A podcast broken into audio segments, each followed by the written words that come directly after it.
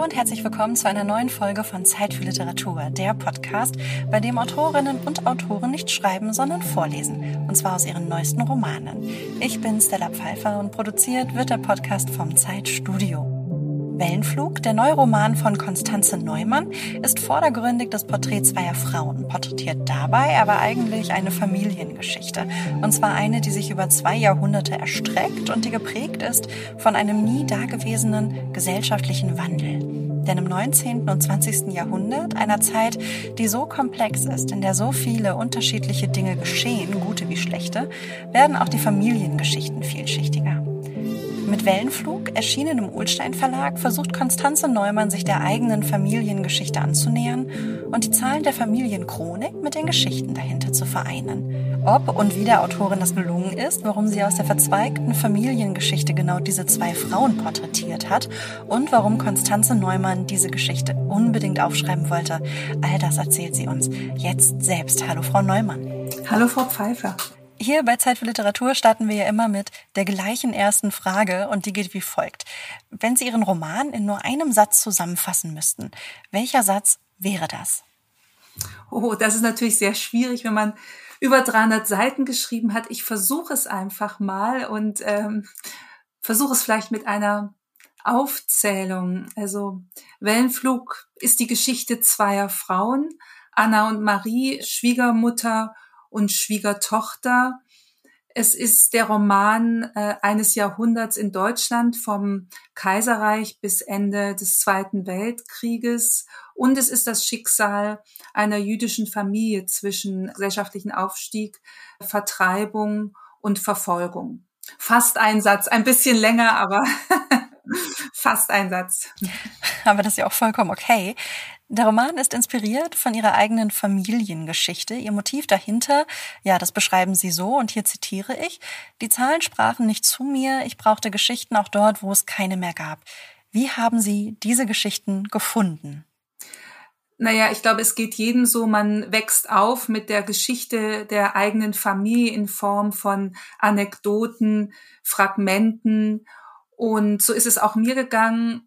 Irgendwann war es so, dass diese Erinnerungsstücke meiner Großeltern, auch meiner Eltern mehr Fragen aufgeworfen haben, als Antworten gegeben haben. Und da habe ich dann begonnen, mich damit zu beschäftigen, zu recherchieren und habe eben festgestellt, dass von dieser Geschichte wenig übrig geblieben ist. Und da entstand eben der Wunsch, etwas aufzuschreiben, auch um etwas festzuhalten, was ich verloren gegangen sah. Und für was davon haben Sie wirklich Belege finden können in der Recherche oder gab es da tatsächlich Sachen, die komplett frei von Ihnen quasi dazu erzählt wurden? Wo verläuft da für Sie persönlich die Grenze? Die meisten Figuren, vor allen Dingen die Protagonistinnen und Protagonisten sind historische Figuren, also die hat so gegeben und auch die meisten Daten und Fakten stimmen. Nun ist es ja so, dass es ein Roman ist, der sich auch mit den Gefühlen vor allen Dingen meiner beiden Protagonistinnen befasst. Das Buch ist sehr klar aus der Perspektive dieser beiden Frauen geschrieben. Und natürlich sind diese Gefühlswelten, die ich beschreibe, die sind fiktiv. Darüber habe ich nichts gefunden. Also es gab kaum Briefe. Die Daten und Fakten, das, was den Menschen im Buch passiert ist, das ist so geschehen und das ist auch wirklich die Geschichte meiner Familie. Ja, ich glaube, wenn man sich Familiengeschichten und dann ja auch noch die eigene über einen so langen Zeitraum anschaut, dann kann da ja tatsächlich auch gar nicht für jede Geschichte ein Beleg gefunden werden. Das ist ja auch unfassbar komplex und verzweigt. Und im Roman versuchen sie es trotzdem und zeichnen die Geschichten mehrerer Familien über Jahrzehnte, gar Jahrhunderte. Aber Wellenflug ist ja hauptsächlich das Porträt von zwei Frauen, das haben Sie auch gerade eben schon erwähnt, Anna und Marie. Warum wollten Sie ausgerechnet Ihre Geschichten erzählen?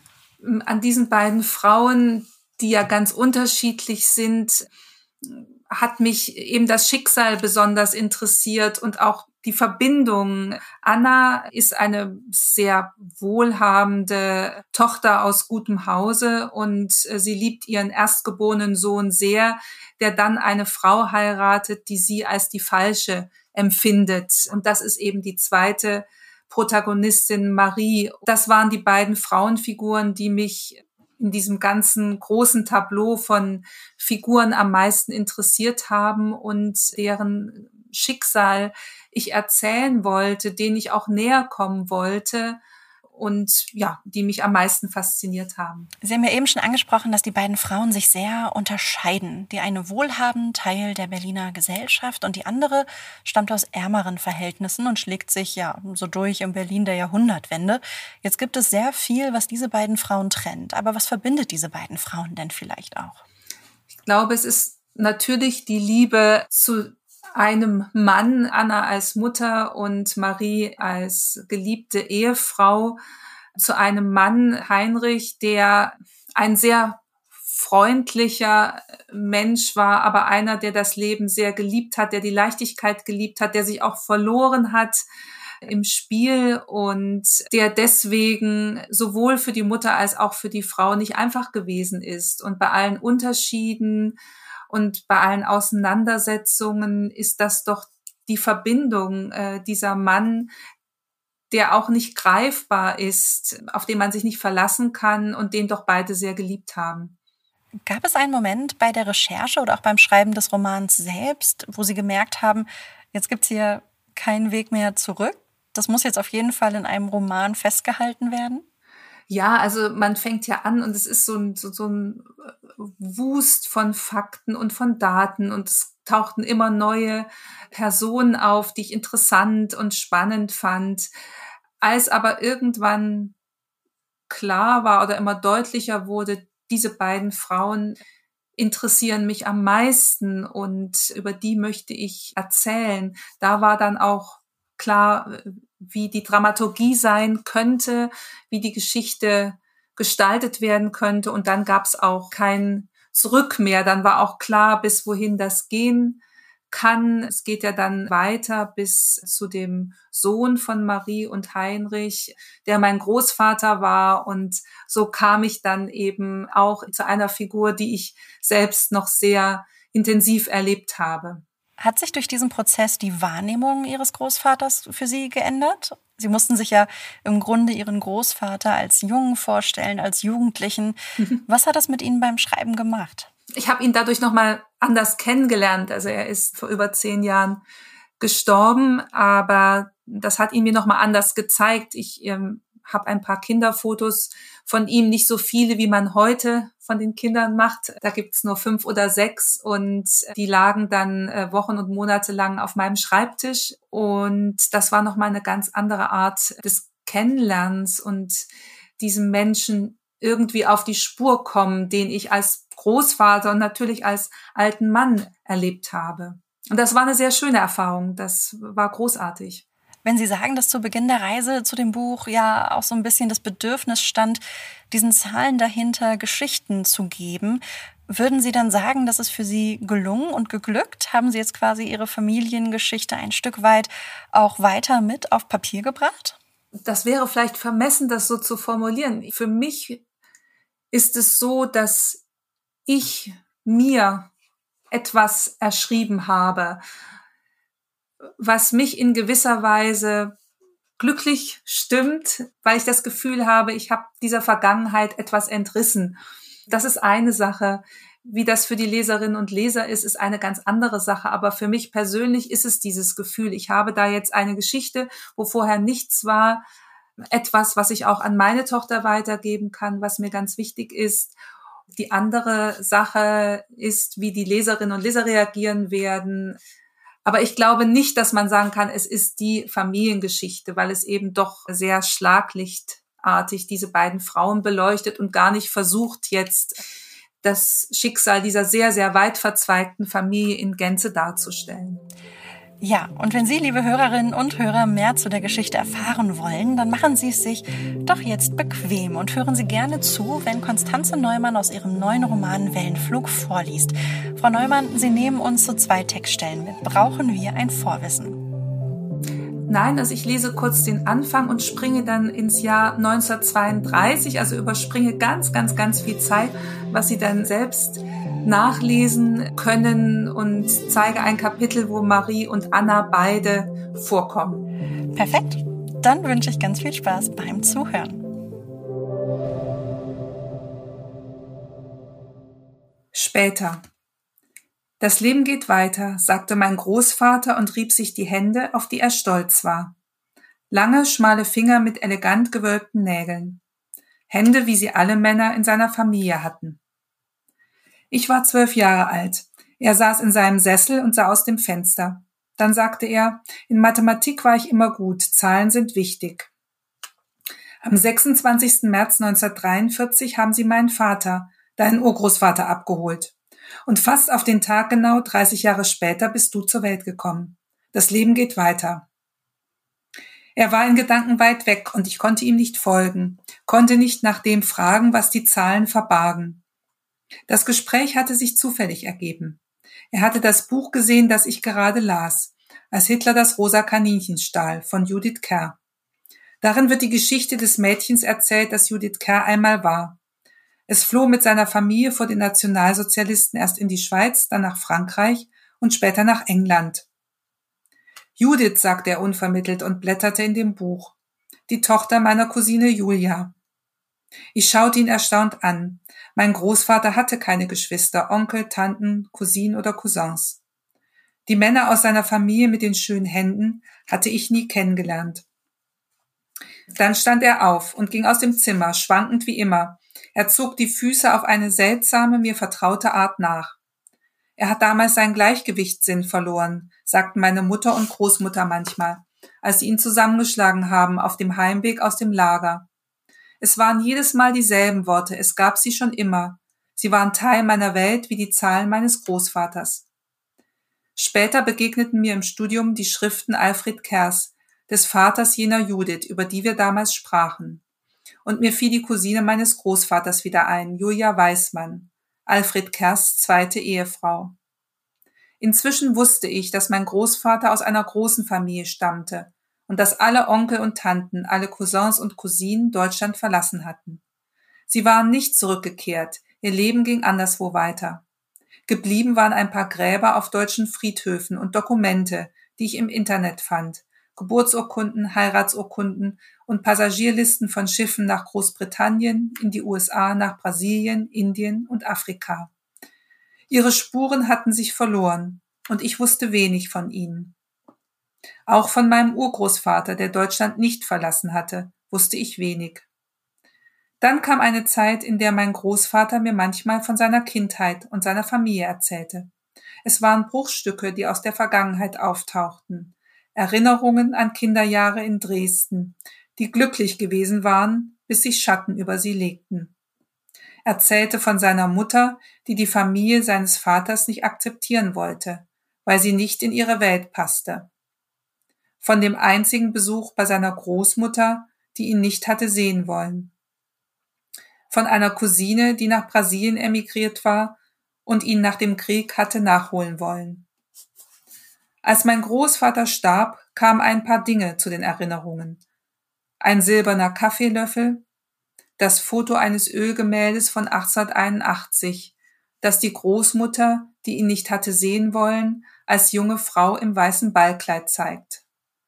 Ein Foto seines Vaters mit seinem geliebten Dackel, aufgenommen in einer Zeit, in der er mit dem Hund schon nicht mehr auf die Straße gehen durfte die Kopie einer Familienchronik von 1936, aufgeschrieben gegen die drohende Auslöschung. All diese Dinge lagen vor mir und wollten sich nicht zusammenfügen. Sie erzählten mir die Geschichte nicht, nach der ich suchte. Immer wieder las ich in der Familienchronik von Fabriken in Schlesien und England, von Stoffhandlungen in Leipzig und Berlin, von Bankiers, Politikern und Kunstsammlern. Welche Schicksale verbargen sich hinter den Fakten? Es waren Zahlen und Daten, so wie die, an denen sich mein Großvater sein Leben lang festgehalten hatte. Aber ich hatte weder seine Hände noch seine Begabung für Mathematik geerbt. Die Zahlen sprachen nicht zu mir. Ich brauchte Geschichten, auch dort, wo es keine mehr gab.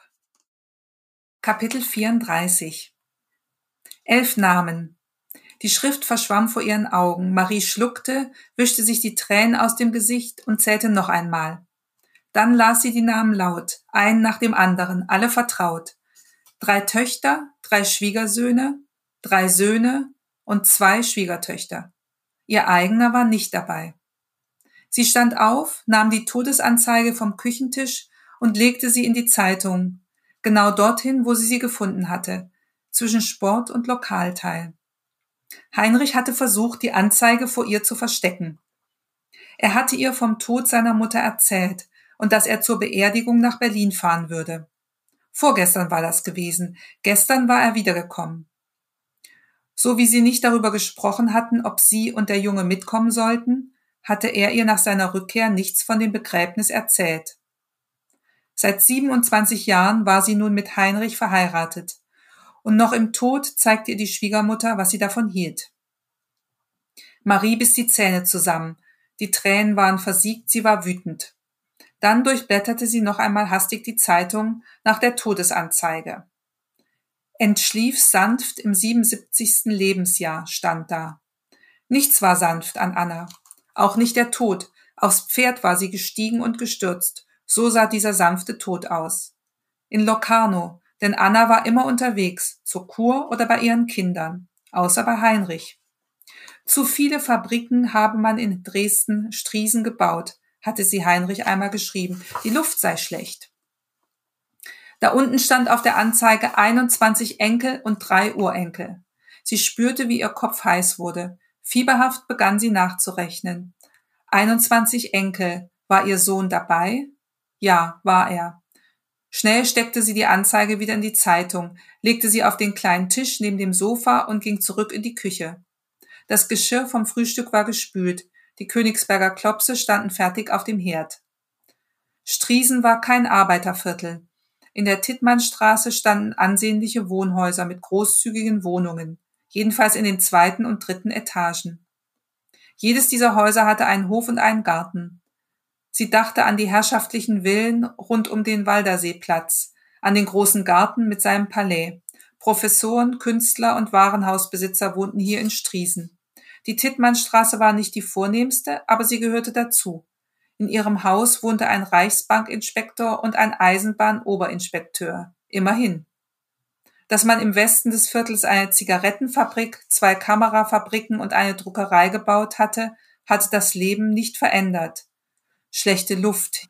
Sie schnaubte, wenn sie an die grauen Berliner Straßen und den nebligen Rauch im Winter dachte.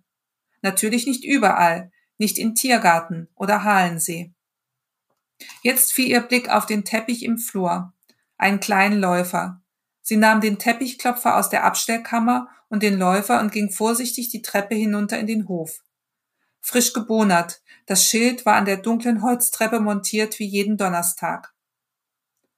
Es war ein kühler Oktobertag, der Wind rauschte in den Bäumen, deren Laub sich bereits gelb und rot verfärbt hatte, und es roch nach Herbst nach Erde und Rauch.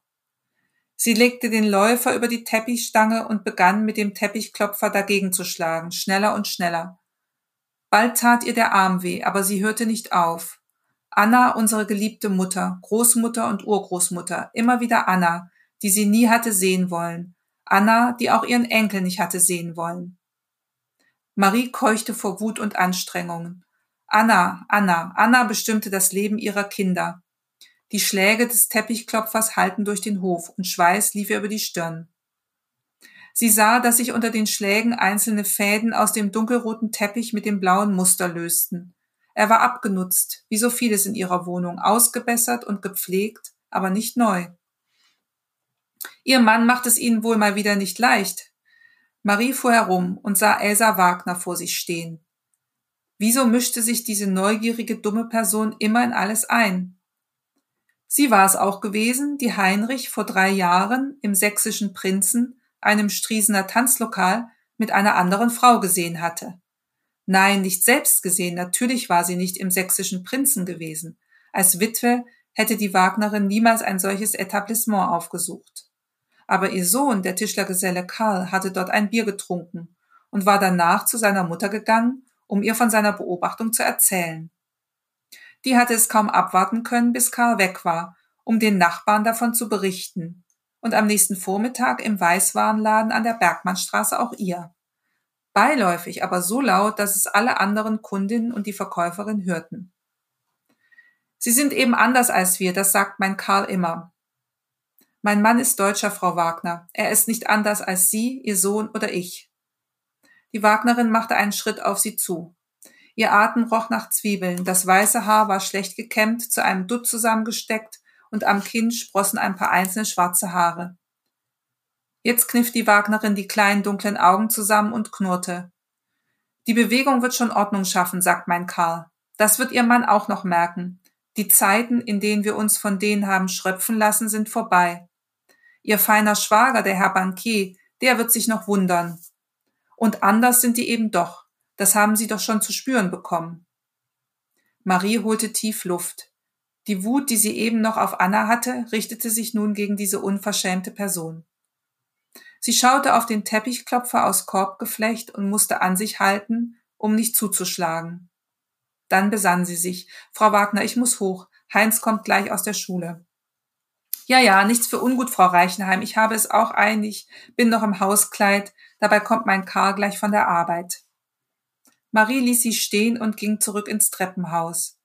Sie hatte die Zeit vergessen, es war schon spät, und wirklich stand der Junge schon im kühlen Hausflur, wo es nach Bonawachs roch.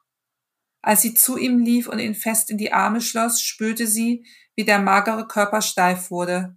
Schon seit Jahren schlang er nicht mehr seine Arme um ihren Hals wie am Anfang. Er war jetzt elf Jahre alt.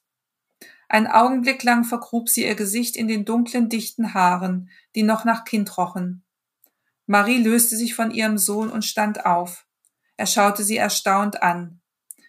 Sie war jedes Mal überrascht, wie groß und braun seine Augen waren, mandelförmig und mit langen Wimpern wie die eines Mädchens. Ein schöner Junge, der schönste in der Straße, im ganzen Viertel. Was ist denn, Mutti? murmelte er, und sie nahm ihn an der Hand. Gemeinsam gingen sie die drei Treppen hoch zu ihrer Wohnung. Als Heinrich wenig später nach Hause kam, versuchte er mit ihr zu scherzen. Ist mein Burgfräulein da? rief er, als er die Tür aufschloss, und Marie wunderte sich, dass er sich an diesen Kosenamen aus ihrer Anfangszeit noch erinnerte. Seit Jahren benutzte er ihn nicht mehr. Dann sah sie, wie er nach der Zeitung suchte und sie schnell verschwinden ließ. Sie hatte gelernt, ihn genau zu beobachten in all den Jahren und sich nichts anmerken zu lassen. Die junge Frau, die der Sohn der Wagnerin vor drei Jahren entdeckt hatte, war die letzte gewesen, glaubte sie. Vielleicht war es nun auch vorbei, er war inzwischen 51, sie 52. Wenn sie ihn ansah, wusste sie, dass es nie vorbei war. Er war immer noch eine elegante Erscheinung, schlank und hielt sich sehr gerade. Seine Kleidung war ausgesucht, schon längst nicht mehr neu, aber sie ging sorgsam mit den guten Hemden um. Und das Haar war exakt geschnitten. Was sahen die Telefonistinnen, die Stenotypistin, die Schreibhilfen in seiner Firma in ihm? Welche Hoffnung hatten sie? Er sagte, er habe heute nicht viel Zeit, er müsse zurück in die Firma. Heinrich redete zu schnell und zu viel. Dabei wich er Maries Blick aus. Sie würde ihn weder nach der Anzeige noch nach der Beerdigung fragen.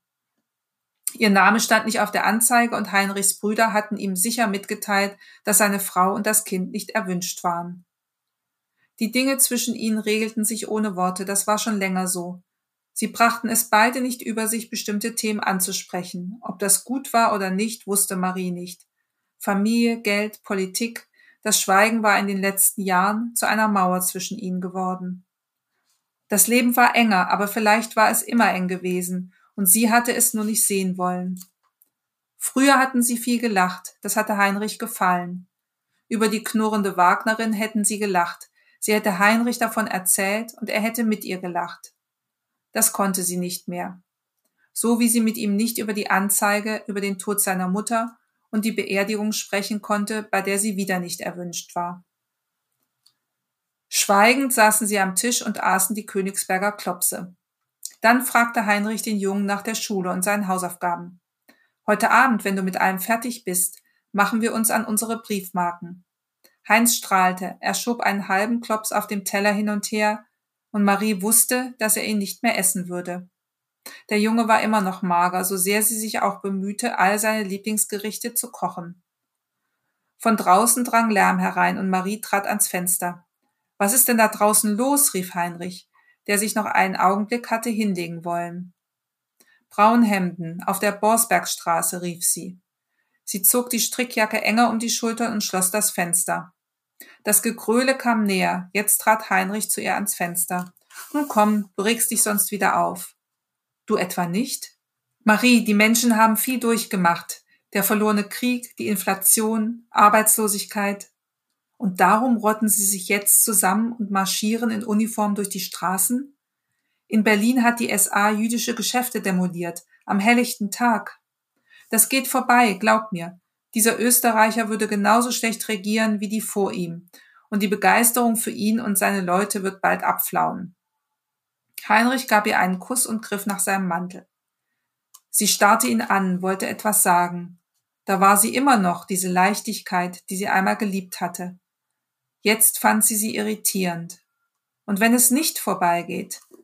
Drei Häuser weiter traf sich wöchentlich eine dieser Truppen, und dem jüdischen Maler, der in einem der Pavillons im großen Garten wohnte, machten sie das Leben schon zur Hölle. Heinrich glaubte, das alles betreffe ihn nicht. Ein jüdischer Maler, Zionisten, was hatte das mit ihm zu tun? Der evangelisch getauft war, Frontkämpfer mit eisernem Kreuz, was sollte ihm passieren? Um solche wie ihn ging es nicht. Marie bezweifelte das. Gerade um solche wie ihn, um seine Schwäger, um die Bankiers, die reichen Unternehmer, um die ging es. Auf die waren Menschen wie die Wagnerin und ihr Karl neidisch. Jetzt war einer gekommen, der sich diesen Neid und diese Missgunst zunutze machte. Was machen wir, wenn es nicht vorbeigeht? Elsa Wagner hatte vor noch gar nicht langer Zeit geknickst, wenn ihr Marie mit Sophie auf der Straße begegnet waren und sich immer nach der Frau Bankdirektor erkundigt. Das war vorbei. Schweigend schaute Marie noch eine Weile auf die Straße hinunter. Dann ging sie in die Küche und begann, das Geschirr zu spülen.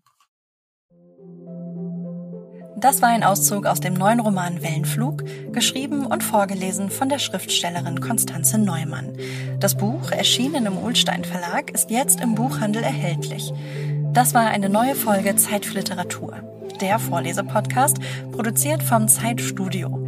Ich bin Stella Pfeiffer. Schön, dass Sie sich heute Zeit für Literatur genommen haben und bis zum nächsten Mal.